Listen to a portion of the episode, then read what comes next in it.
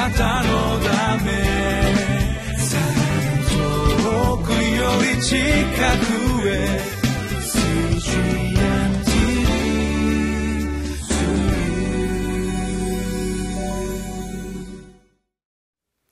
皆さんこんにちは。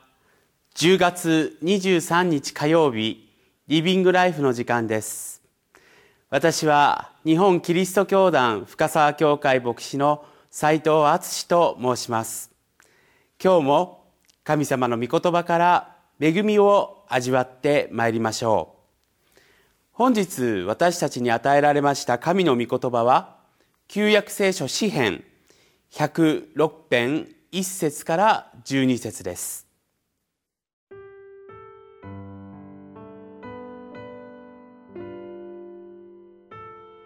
詩編106編1節から12節ハレルヤ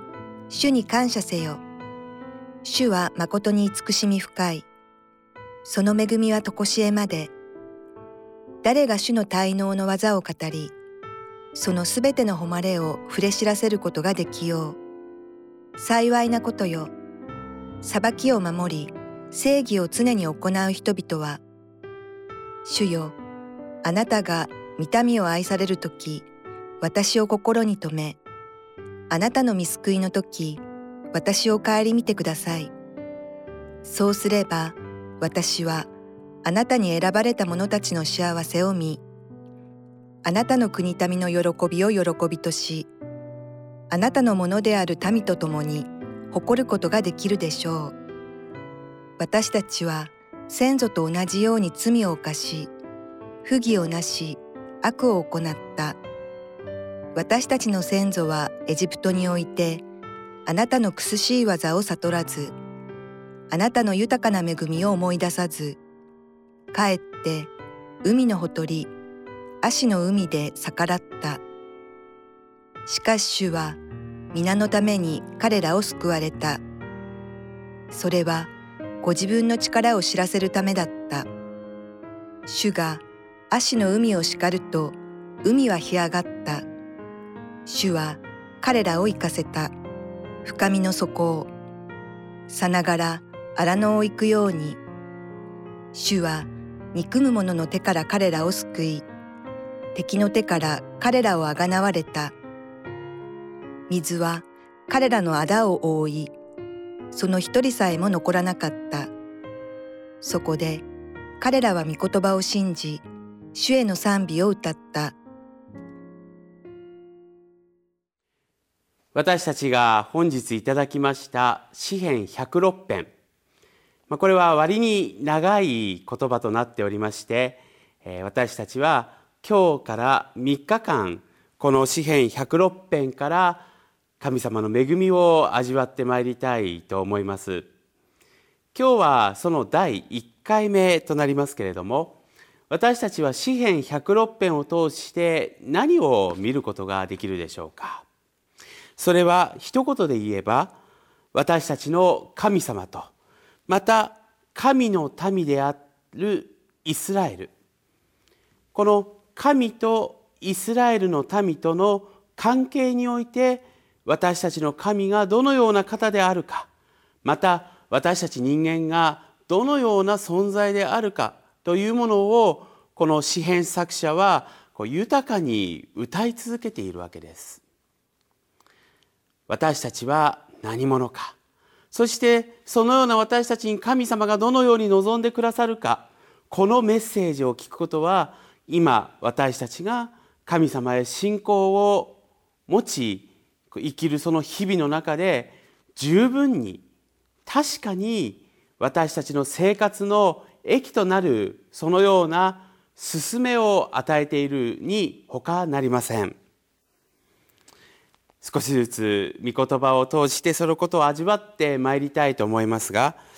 まず2節をどうぞご覧ください2節にはこのように書かれています。誰が主の滞納の技を語り、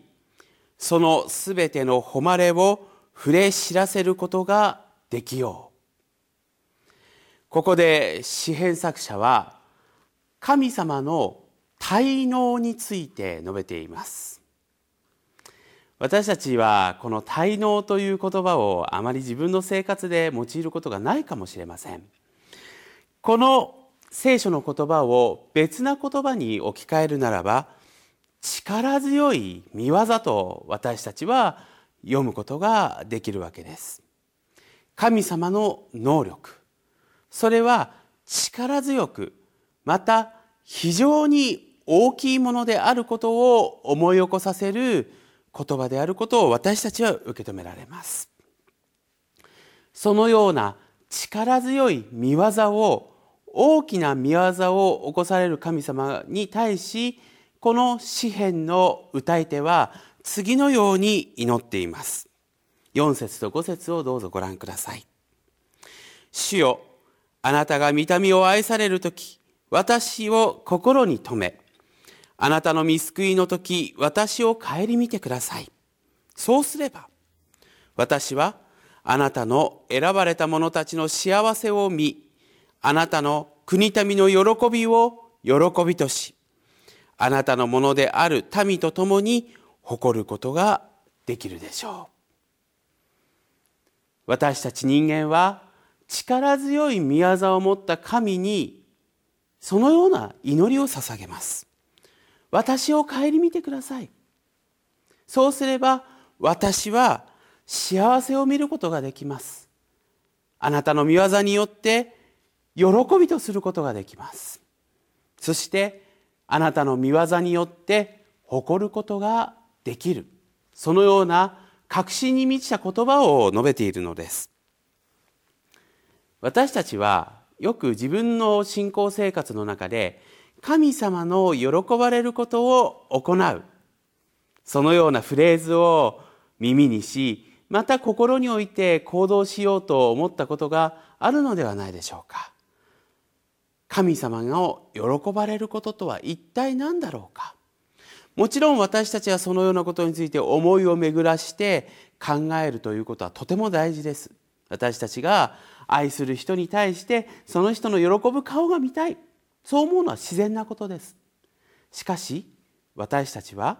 忘れてならないことがあります。それは一体何かと言いますと私たちが神様の喜びとされることを行う前に神様ご自身が私たち一人一人の存在を喜びとしそして誇りとしご自身の幸せとしてくださっているという事実があるということなんです。私たちもそうじゃないでしょうか。もし私たちの親がですね私たちを愛していないと気づいた時どうして私たちはその親のために喜びを表現することができるでしょうか？そんなの不可能なんです。だから私たちはこの詩篇の作者の歌った通りに神様が私たち一人一人の存在を幸せとし喜びとし誇りとしてくださっているからこそ私たちはそれに応答することができるのです。そして私たちは神様の喜びとは一体何かを考え生きる道を探っていきます。そしてそこで私たちは今日の御言葉からもう一つのことを学びます。私たちはどんなに神様の喜びとされることを行おうと心に置きそれを行おうとしても100%ということはありえないという事実を私たちは自分の課題問題として認めるということが必要なのです。今日語られた御言葉の中で7節ではかつてエジプトの奴隷状態にあったイスラエルの民がその苦しみや痛みの中で神様の恵みをなかなか感じられないそのようなことがあったことが記されています。まさに神様の喜びとされることを行うのではなく神様に逆らっった人間の姿がここに描かれているのです。これはある意味で言えば私たち一人一人の限界なのです。私たちはもし100%物事を完璧になすことができたらその時点で神様を必要としなくなります。そしてそのような自分に思い込んだ時私たちは簡単に神様を捨ててしまいます。しかし8節をご覧ください。神様はそんな私たちに対してどのように示されたか。しかし主は皆のために彼らを救われた。それはご自分の力を知らせるためであった。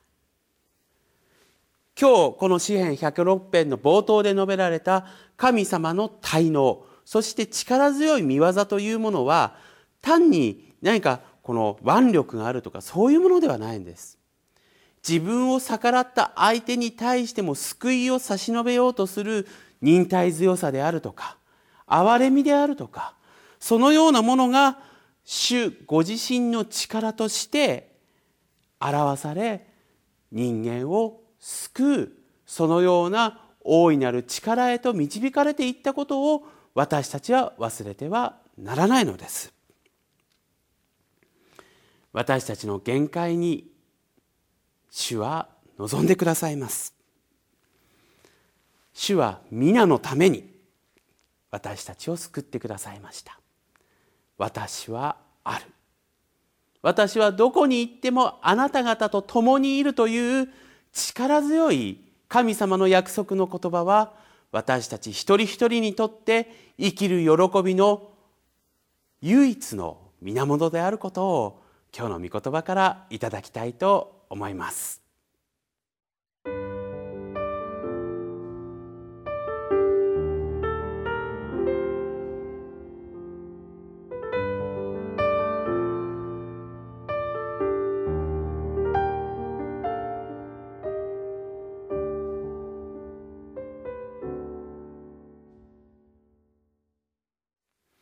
私たちはどのように恵みのみの信仰に立つことができますか？神に逆らったのにもかかわらずその民を愛し憐れみそして喜びとされた神は足の海を割らせそしてイスラエルの人々を逃れの道へと導きそして命を救われました。神に逆らっていたことを当たり前のように受け止めていたイスラエルの民はここで気づかされます。神様の恵みはここに働いた。そして彼らは12節にあるように御言葉を信じ主への賛美を歌った。と御言葉は記しています。そうです。私たちが神様の恵みによって生きることは